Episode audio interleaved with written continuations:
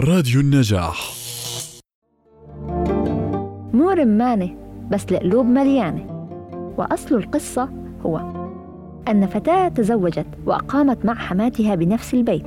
وكان بينها وبين حماتها كل ما هو عكس المحبة والمودة والاحترام.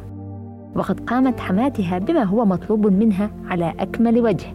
لتجعل من حياة زوجة ابنها جحيما لا يطاق. قصة عادية وعلاقة سرمدية منذ الأزل.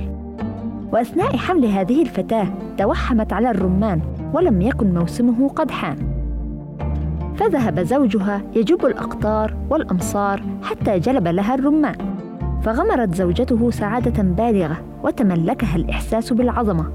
ونظرت لحماتها نظرة ذات معنى نستطيع أن نتخيلها.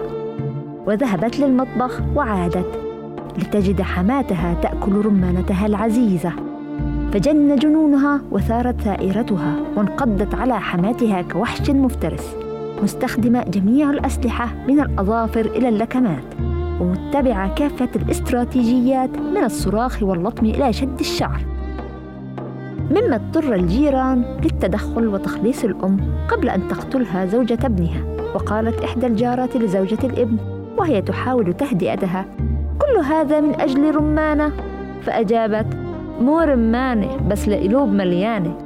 فذهب قولها مثل وهو يستخدم في حالات الاستخفاف بالأسباب الظاهرية لمشكلة كبيرة.